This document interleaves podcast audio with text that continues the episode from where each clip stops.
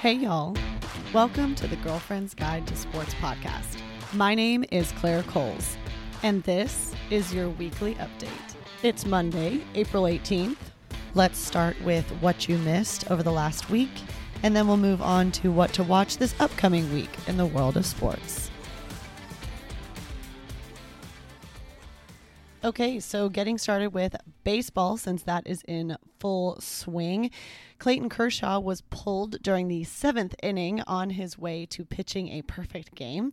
Considering it's only happened 23 times in history, it was kind of a weird decision by the manager.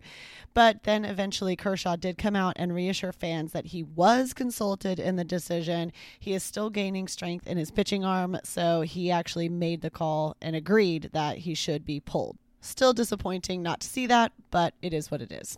Maybe we'll see it later in the season.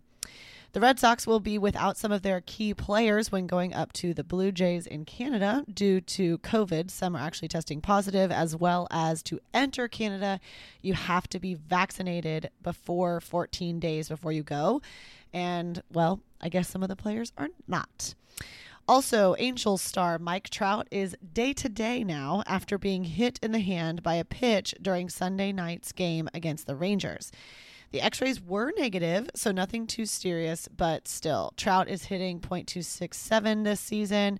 It's doubtful that Trout will play against the other Texas team, the Astros. Moving on to NBA as the playoffs are officially on. And the play in teams that made it are the Hawks, the Pelicans, the Nets, and the Timberwolves. The Timberwolves, Warriors, and 76ers put their game one victories in the bag by over 10 points each, so they had no trouble with game one.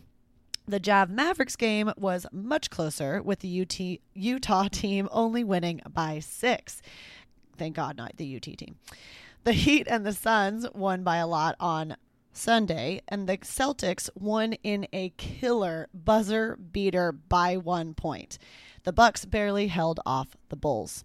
The Warriors did debut the new quote unquote death lineup, which is made up of Steph Curry, Klay Thompson, Jordan Poole, Draymond Green, and Andrew Wiggins for just five minutes. But those five minutes, they outscored the Nuggets 14 points.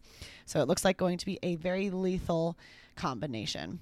Nuggets DeMarcus Cousins got ejected in the fourth quarter during the first playoff game against his old team. Again, going back to that Warriors game, he was arguing with the ref drew, that drew that second technical, and the Warriors won that game 123 to 107. Like I said, told you they won easily, and they take the lead in that series. Also, exciting news for Brooklyn fans Nets Ben Simmons is back at practice after his back pain and injury this season. He is expected to take the court next week.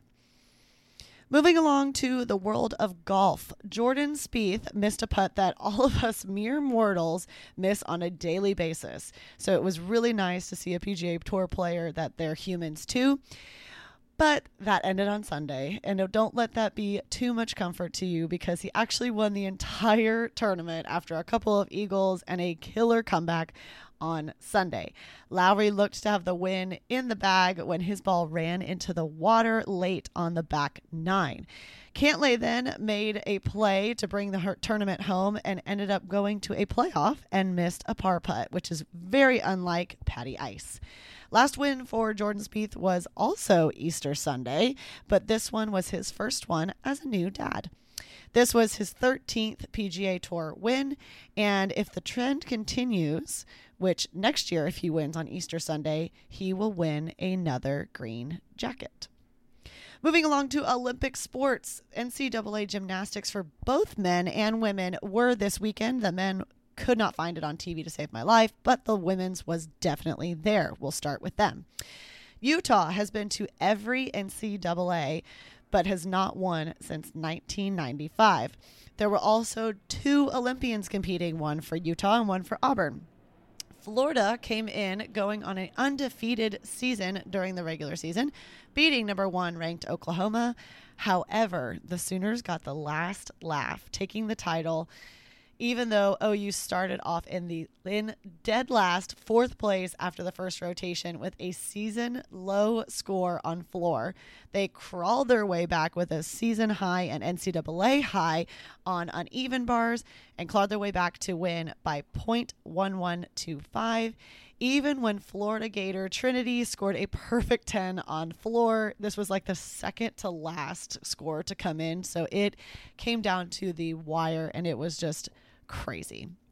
So, congratulations, Boomer Sooner.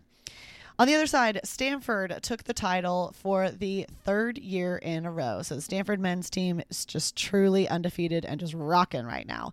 They won by nine points. That is just monstrous. The Sooners claimed second place at their home stadium over Michigan by 0.065. Now, that's a little bit closer, and what it more like most of the time, that's what it looks like, not by nine points. But all wasn't lost for Michigan as Paul Juda won the all around for the Wolverines over Brody Malone. This next story kills me as a track and field athlete, the most decorated track and field athlete and female Olympic Olympian in history, Allyson Felix has announced that she will retire at the end of this track season.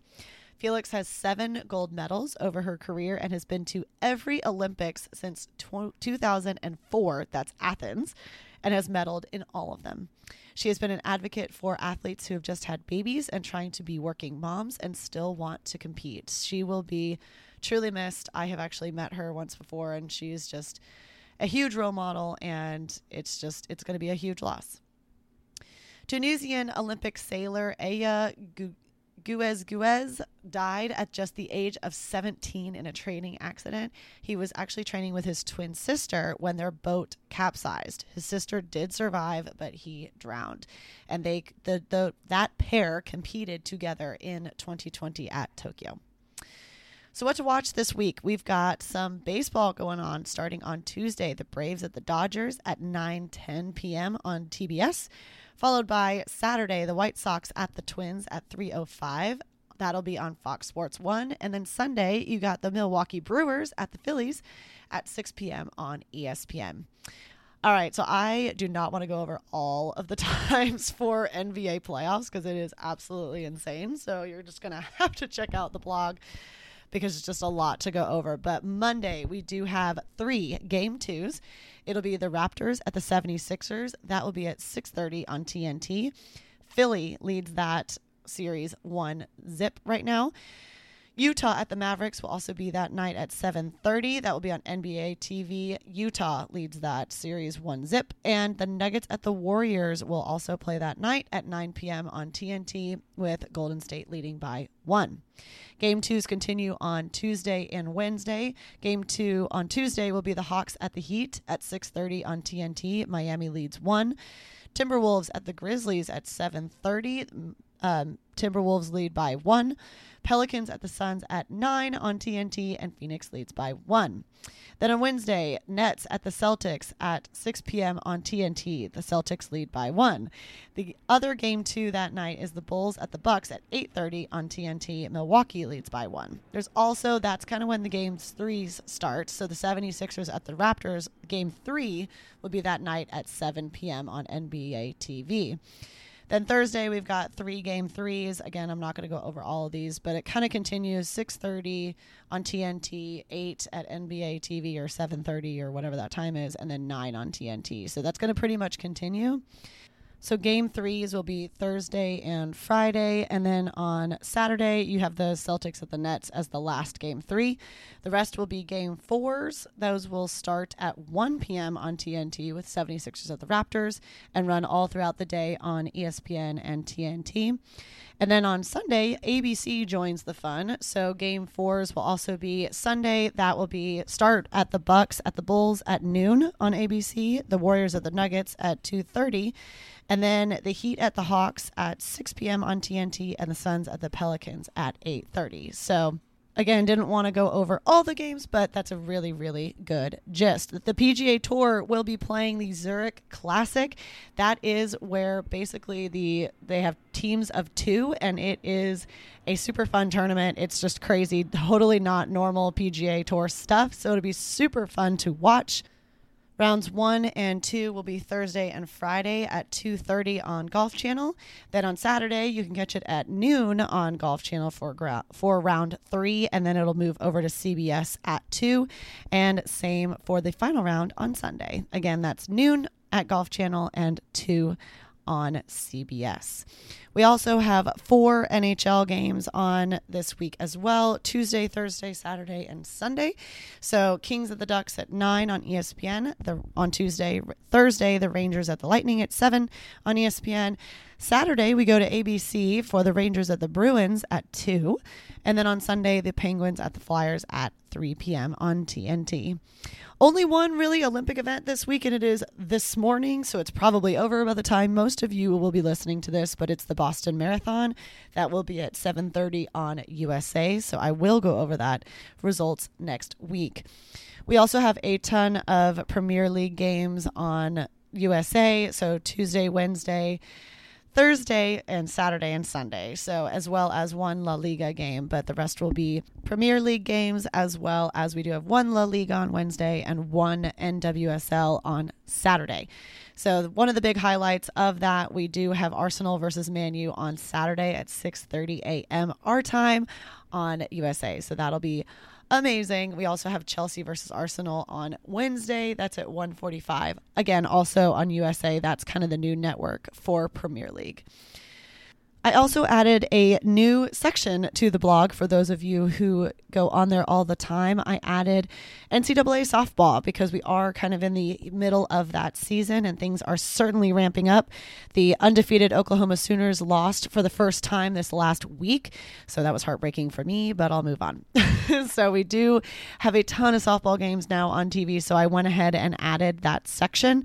So but I won't again I won't kind of like say that out loud because most of you really are not into softball but if you do want those times please check out the blog the girlfriend's guide to sports. And that wraps it up for me. So please if you don't if you listen to this and don't get on the blog please get on the blog the girlfriend's guide to sports. Lots more game times and that way it just makes it really easy to check that schedule especially with all the football spring games that are going on and all the replays. So but hope to see y'all next week for the weekly update again.